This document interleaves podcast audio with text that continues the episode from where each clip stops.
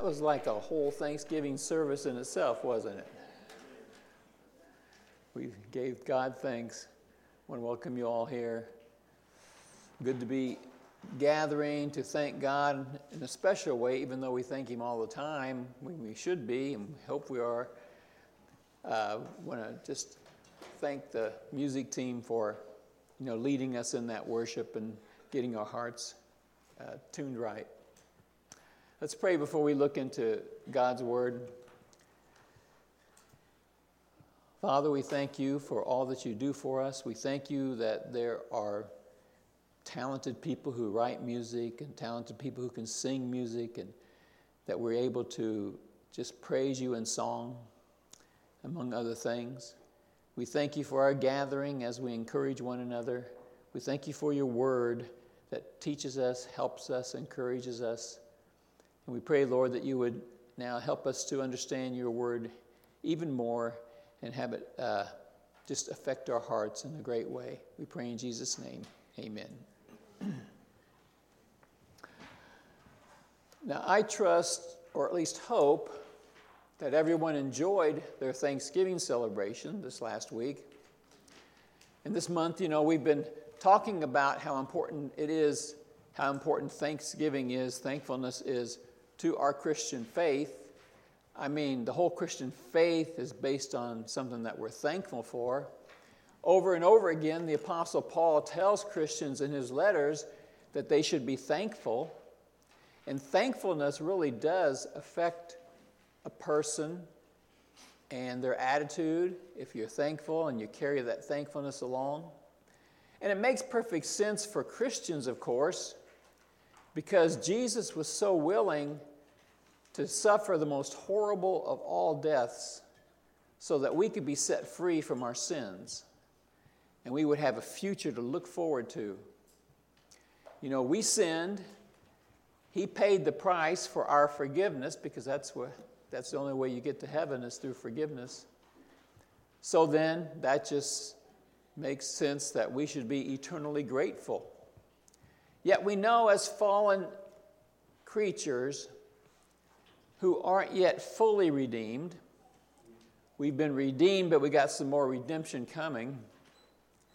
We're not always thankful, are we?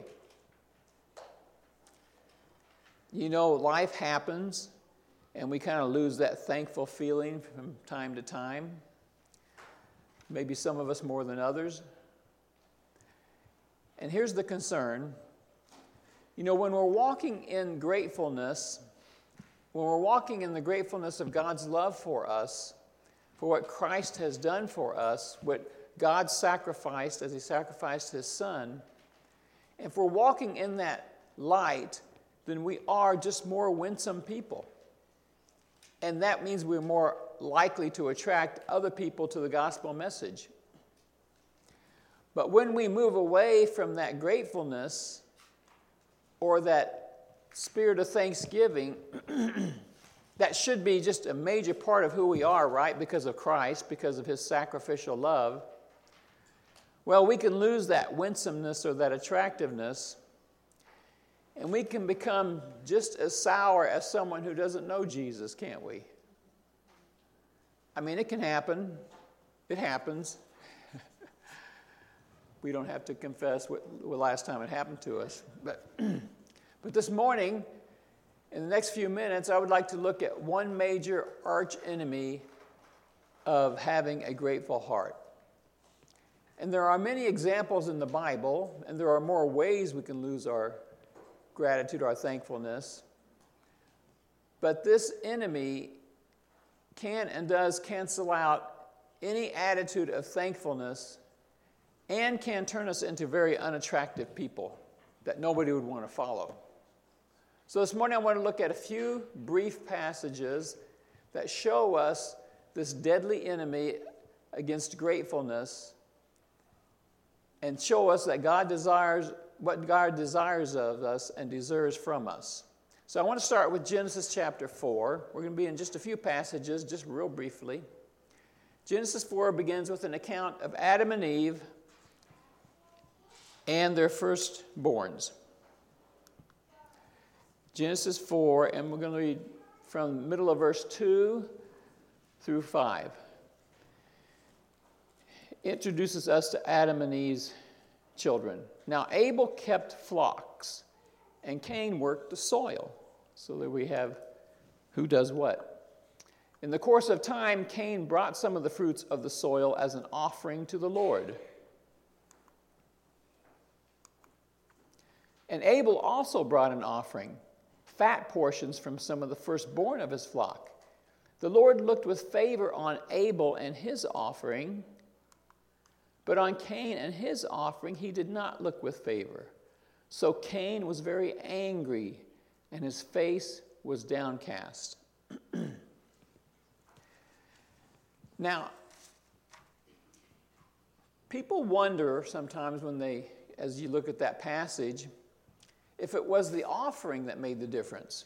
You know, Cain gave something, you know, from the, the, the fruit from his farming, and then Abel gave a live animal that was sacrificed for the Lord. And, and maybe that's the difference between God liking one sacrifice and not the other. But you know, that doesn't seem to bear out as you look through the passage. First of all, it doesn't say that the Lord looked with favor on Abel's offering, but didn't look with favor on Cain's offering. If it would have said it that way, we may think more likely it was the offering itself. But it says the Lord looked with favor on Abel and his offering, but not so much on Cain and his offering. Then the very next statement says Cain got angry and his face was downcast. So the wording and the description leads us to think that it was really Cain's attitude because it goes into how Cain thought through things. And that would be the condition of his heart. And so the Lord was really displeased with Cain's heart condition and the attitude with which he offered the sacrifice. And as we read further, we will see one of the arch enemies of gratitude or thankfulness. So, verses 6 through 12. Then the Lord said to Cain, Why are you angry? Why is your face downcast? If you do what is right, will you not be accepted? But if you do not do what is right, sin is crouching at your door.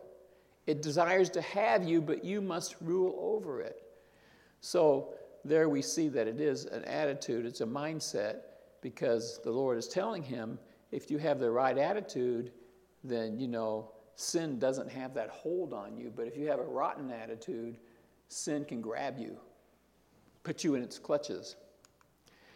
Now Cain said to his brother Abel, Let's go out to the field. While they were in the field, Cain attacked his brother Abel and killed him. The Lord said to Cain, Where is your brother Abel? The Lord said, What have you done? Listen, your brother's blood cries out to me from the ground. Now you are under a curse and driven from the ground, which opened its mouth to receive your brother's blood from your hand. When you work the ground, it will no longer yield its crops for you. You will be a restless wanderer on the earth. so we see one very strategic enemy of thanksgiving, and it's envy, jealousy, envy. How come he gets treated better than me? Why does he receive your favor and I don't? And then it's as if he says, I'll see to it that that never happens again. So he invites Abel out to a walk, I guess. But here's the major point envy undermines or destroys gratitude. You know, Cain was an envious person before that. He was one who thought maybe he was cheated or he had some kind of bad attitude, and that's why he didn't give an offering to the Lord. And all through that episode, we see that Cain's attitude wasn't pure. I mean, he goes out and kills his brother. That kind of shows us something, doesn't it? His attitude really was a self centered, me first and foremost attitude. And what is a fruit of self centeredness? It's envy. One of the fruits of self centeredness, envy, which robs us of joy and robs us of gratitude. When we're thankful, we're happier. When we're thankful, we're happy, aren't we? If we're envious, we're mad about something. When we're filled with gratitude, we're joyous, we're positive, we're uplifted. People like to be around us. But you know, when we're envious and we're thinking that everybody owes us something or we've been cheated, that turns everything negative. Now, we won't get too far into this, but that's what's happening today in our culture, isn't it? People are being told that they should be angry and envious. We're being pushed that way. But now we have all kinds of examples of envy in the Bible, but only time enough to cover a few. So I want to go to 1 Samuel now, chapter 18, and read the first nine verses. It says, After David had finished, now this is right after David, well, in, in the, as the Bible tells it, it's right after David kills Goliath, or soon after. After David had finished talking with Saul, Jonathan became one in spirit with David, and he loved him as himself. From that day, Saul kept David with him and did not let him return to his home, turn home, return home to his family. And Jonathan made a covenant with David because he loved him as himself. Jonathan took off the robe he was wearing and gave it to David, along with his tunic and even his sword, his bow, and his belt. Whatever mission Saul sent him on, David was so successful that Saul gave him a high rank in the army. This pleased all the troops and Saul's officers as well. When the men were returning home after David had killed the Philistine, the women came out from all the towns of Israel to meet King Saul with singing and dancing, with joyful songs and with timbrels and lyres. As they danced, they sang, Saul has slain his thousands, and David his tens of thousands. Saul was very angry with this refrain, and it, it displeased him greatly. They have credited David with tens of thousands, he thought, but me with only thousands. What more can he get, out, get but the kingdom? And from that time on, Saul kept a close eye on David. so we have King Saul and his son Jonathan. Saul was a mighty warrior. He'd won many major battles when he became king of Israel. Jonathan was a strong, brave warrior and the son of a king. So, in normal circumstances, Jonathan will be looking toward inheriting the kingdom, the throne. And he seems to be well suited for it. He's faithful, he's kind, he's devoted, he's brave, and just by his birth, he's next in line for the kingship. But then here comes David. And through circumstances that usually don't happen, he's this ultra warrior. He recently slew Goliath. It was an act of unbelievable bravery and faith in God, and the whole army just stood back and wouldn't move. And then when David killed Goliath, they rushed in and took, took the rest. So Saul keeps David in his army, you know, because of his military prowess and because he wins battles for him. He wants this remarkable sol- soldier fighting for him. And Jonathan, who has the most to lose with David sticking around, he makes this covenant with David. And he gives him, over these possessions. You know, what he's saying is, you know, we are in a covenant. He loved David as much as he loved himself. And so he drew close to David. He wanted to be close friends with David. And He gives him his robe, tunic, bow, and belt, and even his sword. That's like the top for a soldier, right? So there is Jonathan's attitude toward David. He was the one who had most to lose because he was in line to be the king, and now here's David looking like he's taking first place there. But then it talks about the Israelite women celebrating David for his part in, the, in Israel's military victory or victories.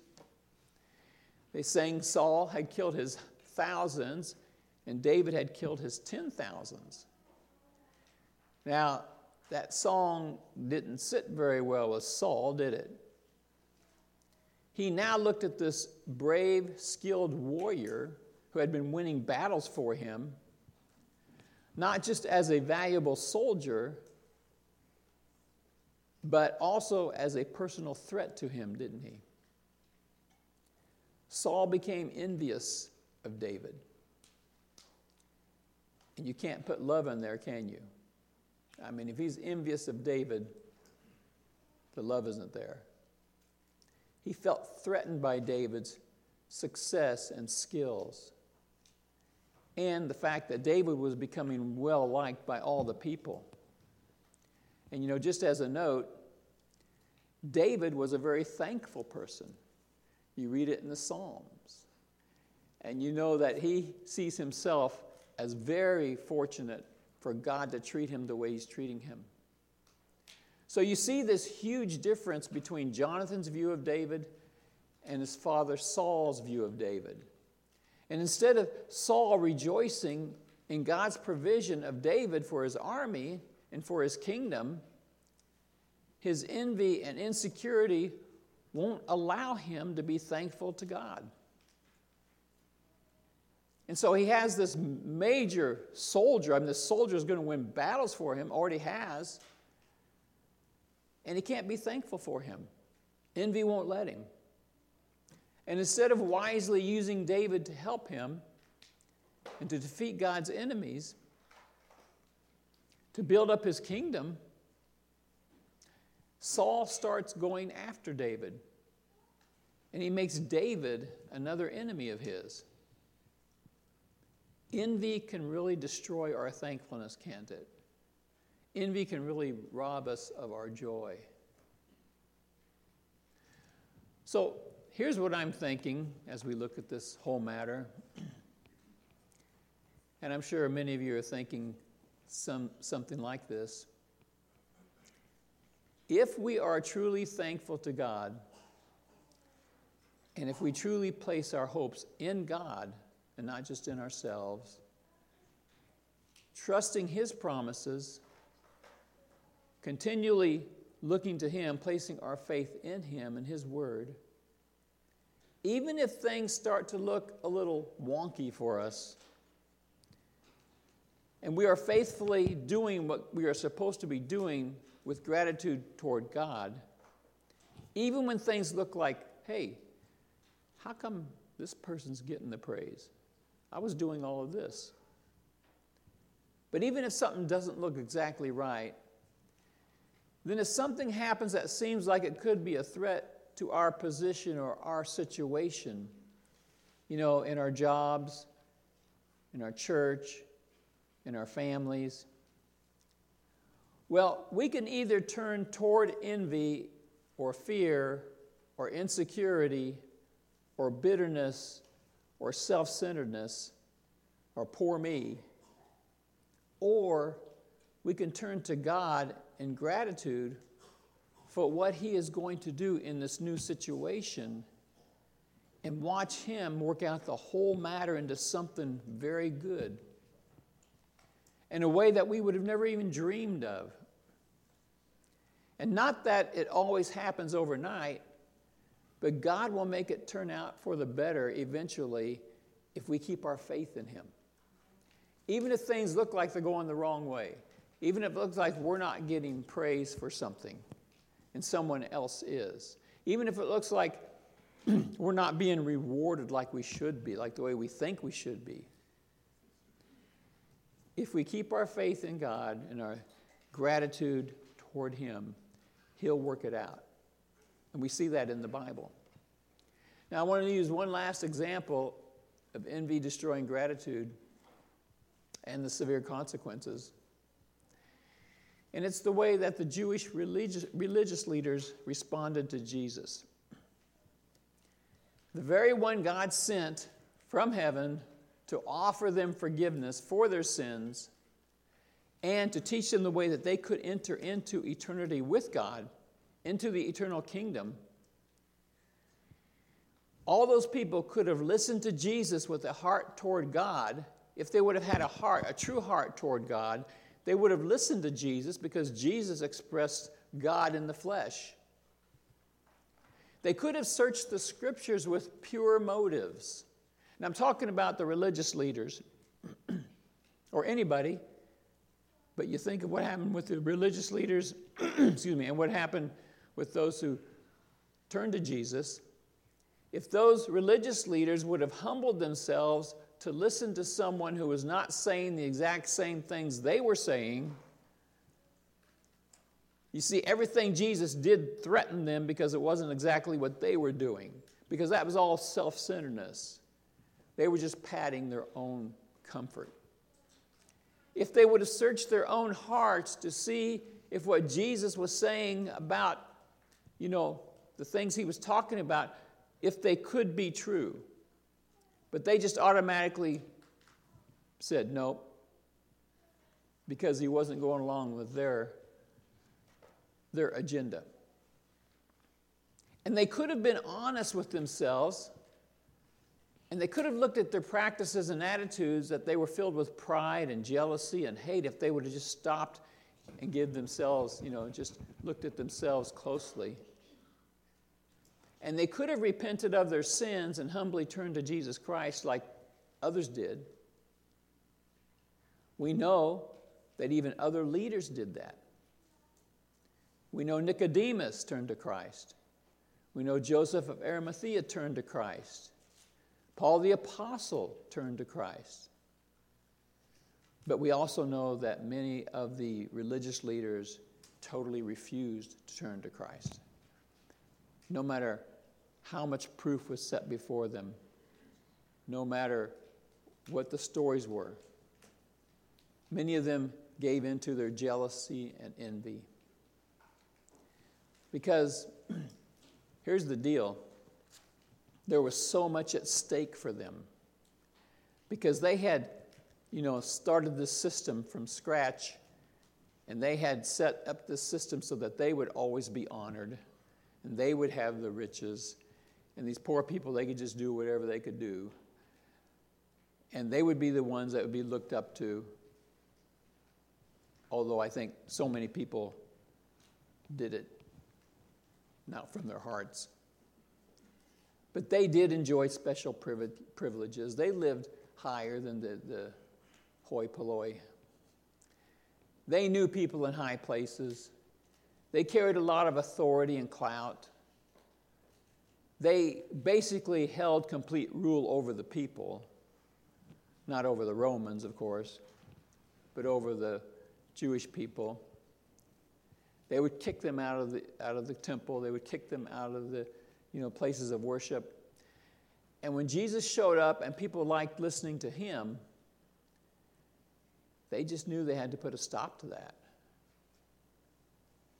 And in their deep jealousy, self centered jealousy, they could not turn to God in humility.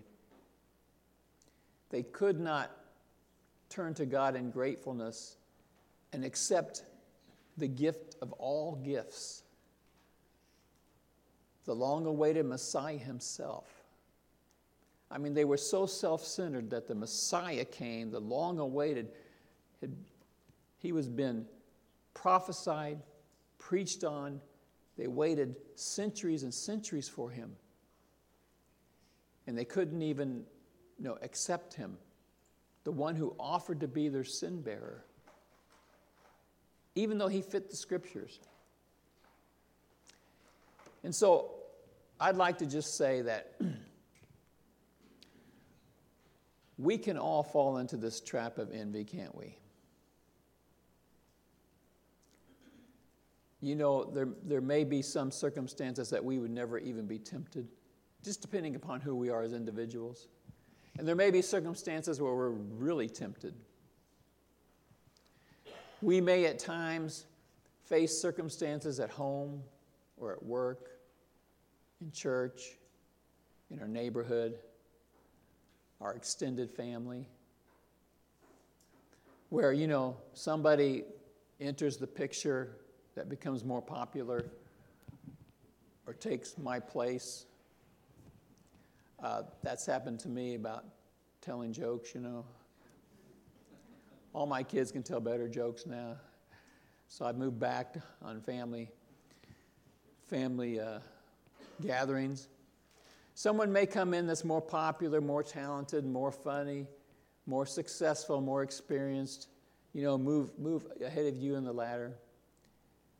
And we may feel like we've been pushed aside to some degree. But then, you know, if that happens, and you're probably thinking of other circumstances where it could happen, somebody could come in and, and move ahead and maybe the person that put them there didn't make a wise choice. And so it just seems like it's such a, a cut against us and it's so unfair, and maybe it's a bad decision and it's not smart. And those things happen, don't they? But if we bow to envy and disgruntled, a disgruntled attitude, then we can't learn from it and we can't really get out of it. It could be that God is bringing a great gift into your world that will end up blessing you more than if you just stayed in your position and didn't get pushed out or whatever the circumstance was. And maybe God's going to bring something into your life that's just more than you would have imagined. And if you would have rejected envy, you would have found it. That can happen, can't it? And we hear stories of that happening. And it, all of us can be vulnerable. So, the important thing to always remember is that the enemy, one major enemy of thankfulness or gratefulness, is envy. And we can just remind ourselves when faced with what seems like a threatening situation and you know, it could be it's just threatening because of our own insecurity. But if we can just remind ourselves to follow the ways of the Lord, you know, not be like Saul, not be like the religious leaders, but offering God thanks because He may be working out something much, much better. Even though at the time we can't figure it out. And that's living a life of faith, isn't it? And in our base human nature, it, we just take it as a direct attack on us. But if we can give him thanks and push away jealousy and envy, then we can be assured that at some point we will be blessed by staying with Christ. And in the end, we will avoid smothering ourselves in envy and we can experience the true gratitude that comes from God. And our lives will be so much better. And we can be winsome people for the Lord. And God will use us in a way that will bring Him glory and bring us godly satisfaction. And it comes with that heart of gratitude, doesn't it? And it comes with not allowing what we see in front of us to just get us down and think that it's over and, and just like this person's our mortal enemy. It comes with trusting God that He's working out something bigger. Maybe our attitude, maybe our position, maybe He's got something great just around the corner. If we just have the right attitude, give it to God, trusting Him and just follow Him like we should, no matter what happens. Let's pray. Father, we thank you for your word and all that it teaches us. And it's amazing how much it teaches us through uh, people doing wrong. you know, major characters doing wrong in the Bible. It's amazing that uh, we have so many stories like that, but you are generous and kind and helpful to teach us those things through all kinds of stories. And so, Father, we pray that our hearts would be in tune with you and we would not have downcast attitudes or be threatened by things that shouldn't threaten us. We can put our trust in you to make all things work out for good. So help us to stay close to you, follow you, keep our hearts in tune with yours, and be thankful so that we can enjoy your rewards for following you closely. We pray in Jesus' name. Amen.